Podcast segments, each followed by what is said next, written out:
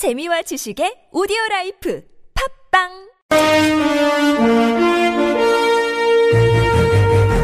여러분의 합리적 판단을 돕기 위해 오늘의 뉴스를 골랐습니다. 백병규의 뉴스 체크.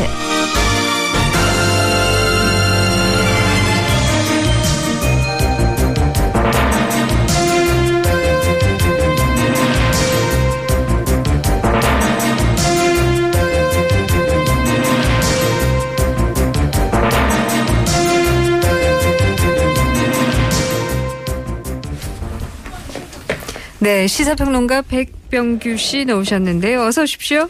네, 안녕하십니까. 네, 아무래도 오늘 뉴스, 탄핵 뉴스이겠죠. 네, 맞습니다. 네.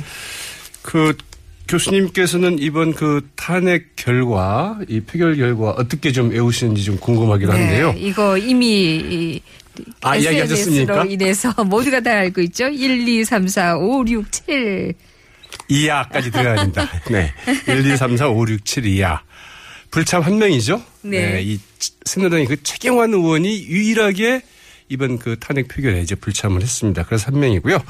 찬성이 234. 그래서 1, 2, 3, 4가 되고요. 반대가 56표. 어, 새누리당 의석수의 그 절반도 안 되는 숫자죠. 그리고 네. 무효가 7.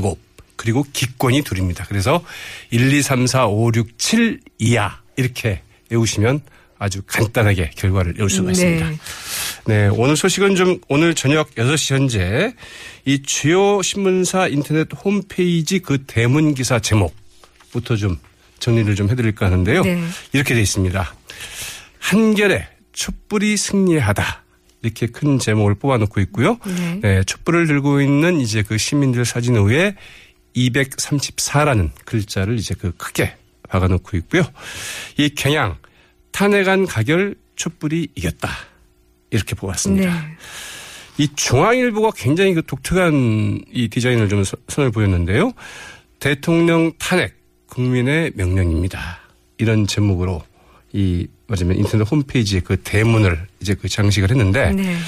이제 그걸 클릭해서 들어가 보면은 당신의 촛불이 세상을 바꾸기까지 47일 촛불 일기. 그래서 계속 어떻게 진행이 되어 가는가를 네. 아주 그 사진과 간략한 설명으로 이렇게 이어지고 있습니다. 네, 사실 이 중앙일보의 제목은 헌법재판소에도 굉장한 압력이 될 것 같다라는 생각이 맞습니다. 네. 그런데 이제 이 조선일보와 그 동아일보 그 어, 인터넷 홈페이지가 아주 그 드라이합니다. 건조한데요. 네.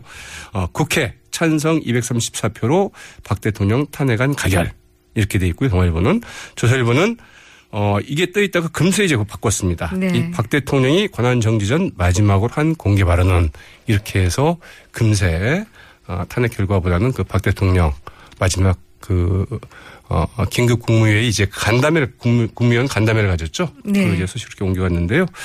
어떻든 이렇게 보면은 이 상당히 좀 대조적인 오늘 그 결과를 바라보는 각 언론사의 그 좀 대조적인 모습들이 좀 잘 드러나지 않았나 이렇게 보여지기도 하죠. 네.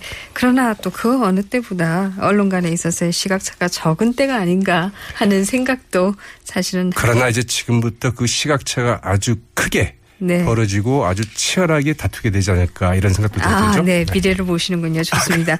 오늘 박근혜 대통령 국무회의에서 어, 담담히 받아들이겠다. 이런 말씀하셨죠. 담담히 끝까지 가겠다. 네. 이렇게 선언한 것이죠. 네. 뭐 받아들이겠다는 입장이 아니고요. 네, 박 대통령 그 대통령 권한 정지 전 마지막 행보이자 이제 발언 인셈인데 뭐 담담한 표정이었다. 발언 도중에 뭐 중간 중간 목이 잠기는 듯 목소리가 뭐 잦아들기도 했다. 이러는데 이제 그걸 잘 모르겠습니다. 아무튼 언론의 보도를 전하는 바, 바, 바에 따르면 그렇다는 거고요. 네. 이박 대통령은 그 우리나라의 그 안보와 경제가 모두 그 어려움에 처한 상황에서 저의 부덕과 불찰로 이렇게 큰 국가적 혼란을 겪게 되어 국민 여러분께 진심으로 그 송구스럽다고 얘기를 했고요. 네. 국무총리와 그 각 부처 장관을 비롯한 모든 공직자 여러분께 더 많은 어려움을 드리게 되어 안타까운 마음이다 이렇게 얘기를 했습니다.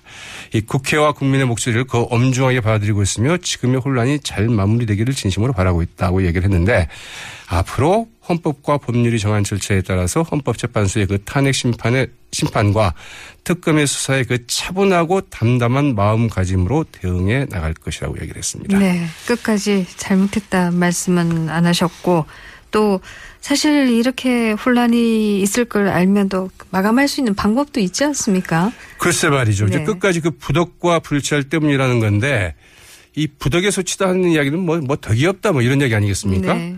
불찰은 그 주변을 잘 살피지 못해서 그렇다. 이제 이런 이야기이기 때문에 아, 자신의 그 법적 잘못이나 뭐 이런 것들에 대해서는 국정농단이나 여기에 대해서는 눈꽃만큼도 차이나지 않았던 것이죠. 그러니까 지금의 기존의 태도를 고스란히 고수했다고 보여지는데요. 네.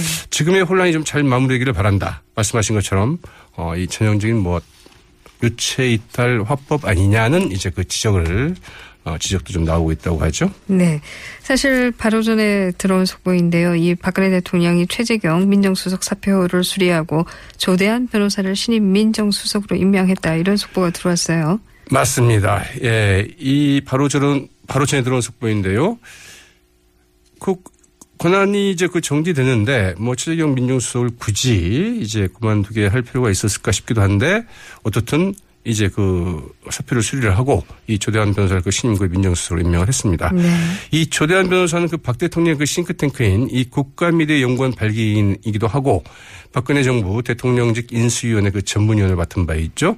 또 그 세월호 특별조사위원회 그 부위원장으로 활동을 하다가 아, 이 이석태 세월호 그 특별조사위원회 그 위원장이 그 정치 편향적이라고 반발하면서 뭐 사퇴한 바 있고요. 네. 이 검찰이 수사를 벌이고 있는 그 대우조선 해양의 그 사회이사로 그 추천됐지만 이 정피와 낙하산 논란이 일어서 그 후보직에서 물러나게 됐습니다. 네. 전형적인 그 박근혜 면이라고 볼 수가 있겠는데 이 성매수 판사를 그 두둔하는 글을 페이스북에 올려서 크게 좀 논란이 된 바 있기도 하죠. 네. 그대로 말 그대로 진박이다. 이제 이런 말씀이신데요. 맞습니다. 그렇다라고 하면 개인 변호사로 어차피 이 헌법재판소로 가면 개인 변호사가 필요할 텐데요.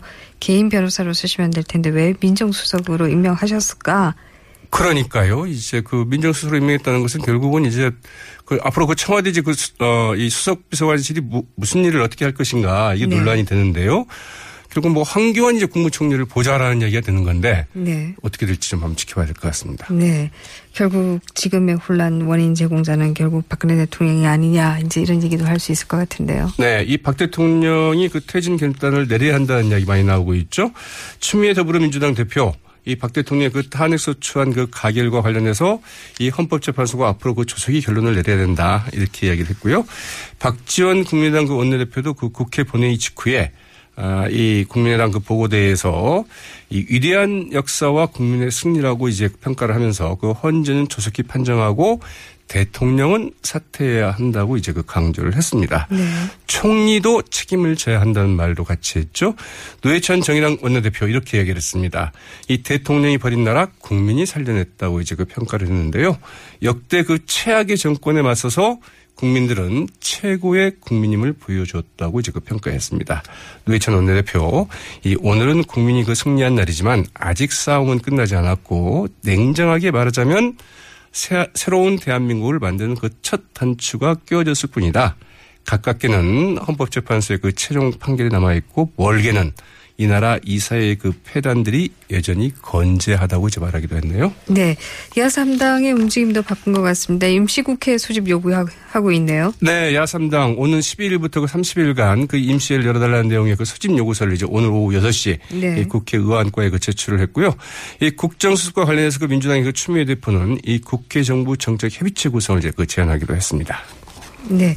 새누리당 마지막으로 어디로 갈까요? 네, 정기석. 원내대표 어, 탄핵 가결 직후에 국민의 엄중한 요구에 그 국회가 응답한 것이라고 이야기를 했는데요. 네.